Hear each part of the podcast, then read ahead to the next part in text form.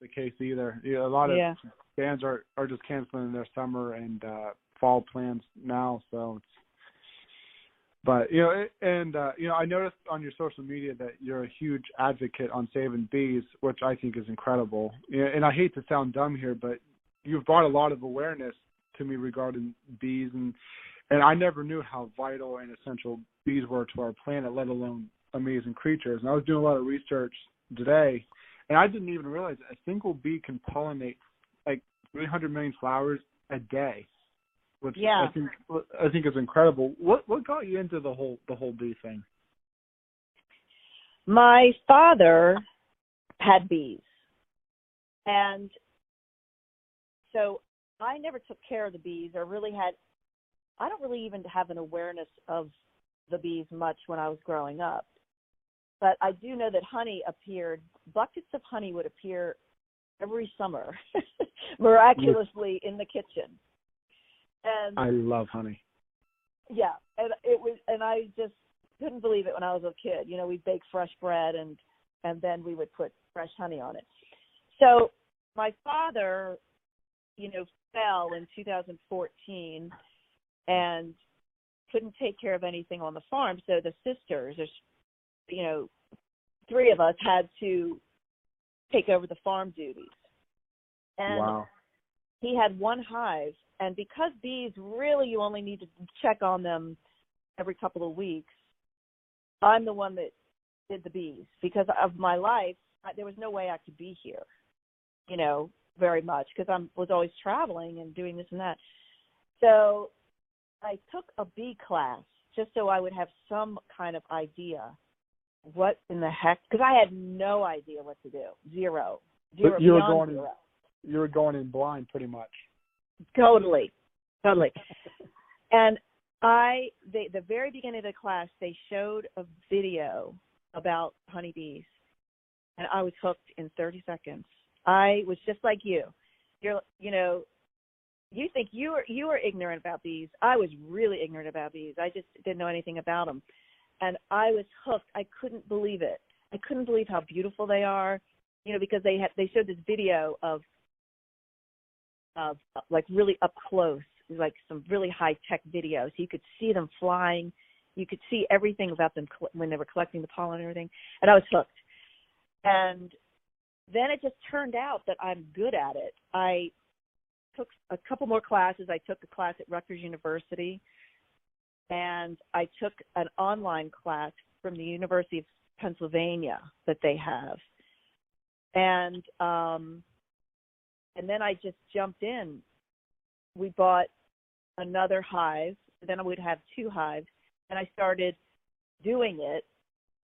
And I was not good at it. Obviously, I didn't know what I was doing. And then I just I found this mentor of, this really incredible guy, this old guy. He's still my mentor, and he is the one that changed my beekeeping. He showed me how to do it he showed me what to look for. He showed me how to read the frames when you pull the frames out of the hive. And that's when I started to become a beekeeper. And five years later, here I am. My mentor can't come here and help because we're social distancing and he's older and he has to be very careful. Yeah. So I am doing it all by myself Yeah. for the I- I don't first know. time. Yeah. I don't know how how full of protective gear that you wear, but I'm don't you get stung quite often? Or no, well, actually, yeah, you do. Yes, even with the bee suit. So I wear a bee suit and I wear gloves. I didn't always wear gloves because you know, and I, you know what? When you start, I don't think you should wear gloves because what happens is when you use your bare hands, you learn how to move really, really slowly in the hive because bees don't want to sting you because when they sting you, they die. So it's not like a wasp or a hornet or something. They can sting you multiple times and they live. oh, okay, I didn't know that. But honey, yes. I thought they honeybees- all died. No, they don't. Okay. Honeybees die. So, um, so when when I started learning, I didn't wear any gloves, and so I learned how to move really slowly, so not to upset the bees. But you know, as time goes on, you can't help it. Sometimes you'll put your hand in there and you'll just touch a bee and it gets scared and it stings you. So I had to start wearing gloves because like it's hard to play violin when you've got these things on your hands, you know. Oh, Um, but sometimes I'll still get stung through the through the uh suit, depending on what I'm doing. If I'm doing like a really really have to go in the hive and do some kind of like a swarm manipulation, like what what I'm doing right now.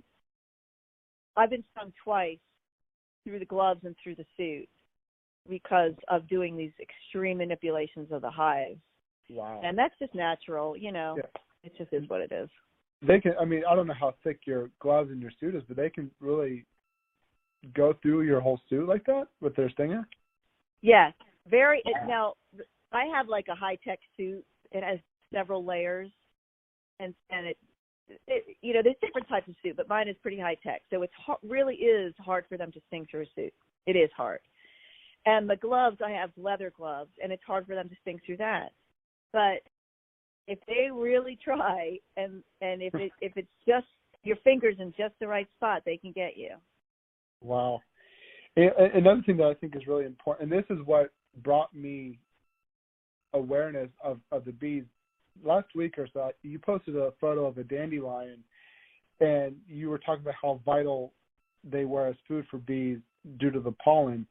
And you were mentioning about not putting weed killer on lawns because of the pesticides and herbicides which are killers to the honeybees. Um and i'm glad you said that because every year i get my lawn sprayed with pesticides and herbicides and this was the year that i decided you know what i'm not going to do that because it made me research a lot more and pesticides is a is a huge killer to these bees Yes. Yes. And thank you, Jerry. Thank you so much for not spraying your yard this year. And this is what you know, I I swear to God, I feel like it's a calling. You know, I'm the I'm the last person on the planet that should have been a beekeeper. Seriously. You know, um and I never I mean, I don't even like to get dirty. You know what I mean? But now I've become like this girl that will go out there and like be in a suit and sweat and like you know do the bee thing and schlep boxes and get sticky from all the honey and you know but I think it's a calling just like the violin was uh, this is a, some kind of calling that I was supposed to learn this and tell people and bring awareness to this you know how important these insects and pollinators are to us. And Yeah. and that pe- people don't understand. They don't know that you can't you shouldn't put, be putting roundup. All of these most of these uh lawn groomers that you have come over put roundup and stuff on your on your lawn to make it beautiful quote unquote and they kill everything. They kill Yeah. everything. And it's that's part of the problem. That's part of the problem with uh, colony collapse of the honeybee is is because they don't have anywhere to go. They don't everywhere is poison. And it's very much the same feeling. Like i can relate to these bees now. We have a silent killer out there that's killing everyone in the world called the coronavirus. And it's trying to kill us and this is it's a silent killer. This is exactly what's happening to the bees and pollinators is the the things we're doing to the planet are silently killing these bees because they don't know. They go to these flowers and they don't know they've been sprayed. And and it ends up killing them. they yes and they take all this poison back to the hive. Oh So- that, that's a shame. Yeah. Yeah it really is And- and like I just said a little bit ago, that I didn't even realize that a single bee colony, you know, pollinates up to 300 million flowers. I mean, that's a lot of flowers. yes That's that's It's- crazy. it's crazy it's crazy You know, so and- i think it's i think it's one in every three bites of food we take is pollinated by pollinators you know you, you, we need pollinators right. to eat You know, and another thing too that since I was doing a lot more research and stuff is that how important it is to support your your luck your local uh, beekeepers. You know, I started buying honey from local beekeepers and like they even do soaps and candles. I didn't even know that. yes So They show you how ignorant I, I was. Well, it's okay. I mean, it you know, you only know what you know. So, you know, if I was able to open your eyes to like, you know, go buy some, go to your farmer's market and buy some honey, and then you also see that they make all this other cool stuff. Hurrah! You know, Yeah. I've I've touched one life. Woo! Yeah, know, I I couldn't believe it because this, this you know it was a decent sized store, and I've always passed. it. I'm like, what the hell do they sell in these stores that as as a beekeeper as a beekeeper? And I walked in, and they have jars and jars of honey. And it's the best honey I've ever tasted. And they had soaps and lotions and all that. And you know, it, it's vital to support these local beekeepers because that money helps to support what they do. And That's right. And you know, I sell my honey. I'm sure you've noticed online. I sell my honey, um, and people that sells out every year, and people are so supportive to buy it because that every bit of that money goes into a bank account that's for the bees. Right. And that's what we use that money for is we buy equipment like boxes. You have to buy frames, foundation. Um, it buys organic seed to plant things. Like uh you know like I if you saw any of my videos you saw that we planted rapeseed last year. We plant buckwheat. These are all clo- clover. These are all things that you have to plant to help the bees sustain themselves. So that's all part of it is wow. raise raising healthy bees and so when people buy that honey that I sell that's where that money goes and it's it's just incredible it's so important it means so much to me that people do support that I did not know that you sold your own honey, so I am actually going to go buy some. Where for people that are listening right now, where could we go to buy it? You said on your website. well no, actually i'm working on a new website which isn't up yet Okay. and that will Okay. and that will have yeah my old website which is still up doesn't have a link to honey but what i do is i usually post on facebook uh when it's for sale and Okay. and I take orders and it's a first come first serve thing and it happens in at the end of June, beginning of July is when I do it and it usually sounds sells out very quickly. Um and I just take, you know, I write down everyone's name and, you know, send them an invoice and whatever. That's usually how I do it. Now with this new website, we're going to be able to have people just order from it online. And, Okay. and that way, yeah. But um that doesn't happen till the honey season is over. So that's around June when I that's when I know how much I got and how much I have to sell. Okay. But our honey, you know, Jerry, my honey has done very well. I mean, I've won blue ribbons at several times at the state level in Maryland for the best honey. Well, as soon as you have some for sale, I am going to buy. I'm going to buy a bulk order, and I'm going to try it. Oh, you know what? One other thing I wanted to say. Well, thank you for that.